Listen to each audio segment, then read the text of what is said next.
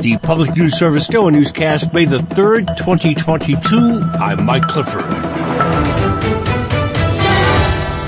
We head first to Pennsylvania, a state that stands ready to implement a new Biden administration federal rule on ghost gun regulations at the state level. Ghost guns are unserialized firearms that can be bought online and assembled at home, making them untraceable.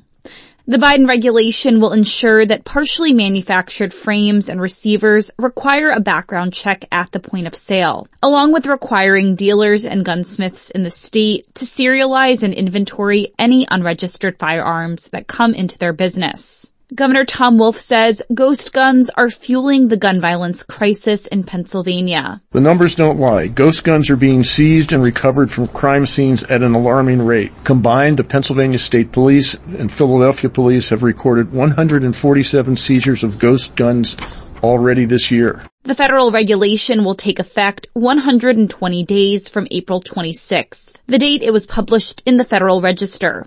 Gun deaths in the United States hit an all-time high in 2020, with more than 45,000 people killed from firearm-related injuries, according to the CDC. I'm Emily Scott. In Minnesota, frontline workers are getting a thank you from the state in the form of a pandemic bonus check. On Monday, Governor Tim Walz held a ceremony to sign off on the plan. $500 million will be shared among more than 650,000 individuals, including healthcare staff, corrections officers, grocery store employees, and other essential workers. They're expected to receive $750 each. Brian McNeil, a behavior analyst at the Minnesota Veterans Home in Minneapolis, says it was very challenging at the onset of the crisis. Protective equipment wasn't as readily available. We were coming to work in cloth masks. We didn't yet have eye protection. He says his team strives to provide one-on-one care for veterans. That brought extra stress about potentially getting them sick while staff carried out their mission. The deal also replenishes the state's unemployment insurance fund. I'm Mike Moen. And it was well into the evening when Politico broke the big news of the day.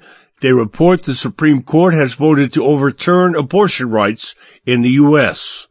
Justice Samuel Alito's draft opinion, which would overturn Roe v. Wade, wages a frontal assault, they say, on the reasoning of the landmark 1973 opinion. As reported by Politico, Alito's draft is labeled as a proposed majority opinion. Politico says in the draft, Alito writes, Roe was egregiously wrong from the start, its reasoning was exceptionally weak, and the decision has had damaging consequences. This is PNS.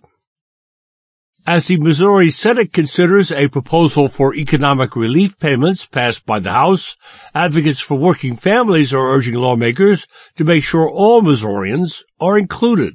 The bill before the legislature would provide a tax rebate of up to $500 for individuals and $1,000 for married couples filing jointly based on the income tax they owe. Tracy Gleason with the Missouri Budget Project points out a third of Show Me State residents earn so little that they don't owe any income tax, which means they would be left out from receiving these payments. These are the very Missourians who are struggling most to make ends meet and also pay a higher proportion of their income in state and local taxes than other income groups. She says many families may be expecting the full $500 or $1,000 amount, but that will only be going to those with that much income tax liability. That means certain households will only receive a portion of that amount. I'm Lee Bolke reporting.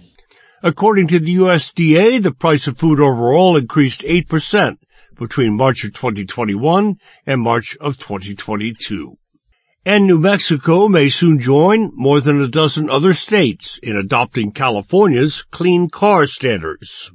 The statewide and Albuquerque Environmental Air Quality Boards will hold a joint hearing beginning Wednesday on the proposed clean car rules. As written, car dealers would need to sell a certain percentage of low and zero emission cars. Tammy Feeblecorn with the Southwest Energy Efficiency Project says if adopted, residents who drive an electric vehicle could benefit from cleaner air and also save money. There's no oil changes. There's no moving parts. There's no maintenance schedule. And so it's good for the environment, but it's also really good for my pocketbook. New Mexico is facing some of the worst impacts of climate change, with firefighters currently battling the biggest wildfire in the U.S. I'm Roz Brown. Finally, Eric Tadoff tells us clean energy advocates are calling on Idaho Power to go further with its energy plans, pushing for community ownership of renewable energy sources. The utility company has proposed expanding its renewable energy options with its Clean Energy Your Way program. It includes an option to subscribe for energy from solar panels owned by the utility. Eva Traverso is Energy Program Manager for the Snake River Alliance. She says the program is a great start, but believes the program could benefit even more from community-owned solar. Instead of allowing Idaho Power to almost further this energy monopoly that it has in Idaho right now, it would allow the communities to take back control over where they want their energy to come from, and these solar panels would be located directly in the communities that are receiving energy from them. This is Mike Clifford for Public News Service, member and listener-supported. Heard on interesting radio stations, your favorite podcast platform, and find our trust indicators at publicnewservice.org.